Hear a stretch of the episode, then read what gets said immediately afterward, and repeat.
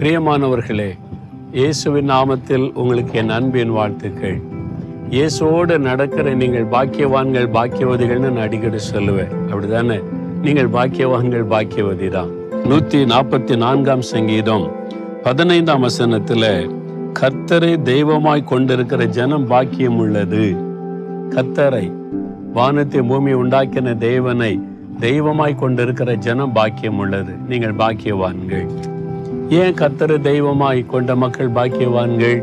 அவர் ஜீவனுள்ள தேவன் வல்லமையுள்ள தேவன் அன்புள்ள தேவன் பரிசுத்தமுள்ள ஒரு தேவன் மனதுருக்கமுள்ள தேவன் தன்னுடைய ஜனத்திற்கு ஆதரவாய் இருக்கிற தேவன் தன் ஜனத்தை ரட்சிப்பதற்காக இந்த உலகத்தில் மனிதனாய் வந்து தன்னையே சிலுவிலே பலியாய் கொடுத்தவர் மரணத்தை ஜெயித்த உயிரோடு எழுந்தவர். அந்த கத்தராகிய இயேசு கிறிஸ்துவை நீங்கள் தெய்வமாய் கொண்டிருந்தால் நீங்கள் பாக்கியவான்கள் பாக்கியவதிகள்.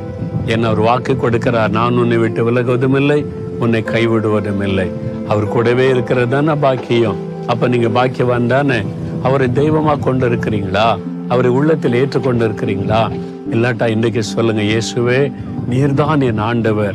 நீர் என்னுடைய தெய்வம். உண்மை என் உள்ளத்தில் நான் ஏற்றுக்கொள்ளுகிறேன். என்னை நீங்க ஏற்றுக்கொள்ளுங்கன்னு சொல்றீங்களா? அப்ப நீங்க பாக்கியவான்களா பாக்கியவதியா மாறிடுவீங்க. தகப்பனே யார் யார் இந்த வேளையில் இந்த இயேசுவை நான் தெய்வமாய் கொள்ளணும் அவர் எனக்கு வேணும் என் உள்ளத்தில் வரணும்னு ஜெபிக்கிறாங்களோ அவனுடைய உள்ளத்தில் உம்முடைய பிரசன்னம் இறங்கட்டும். அன்றுவரே நீர் அவளோடு தங்கியிருந்து அவளை பாக்கியவான்களாய் பாக்கியவதிகளாய் ஆசீர்வதியும். இயேசுவின் நாமத்தில் ஜெபிக்கிறோம் பிதாவே. ஆமேன் ஆமேன்.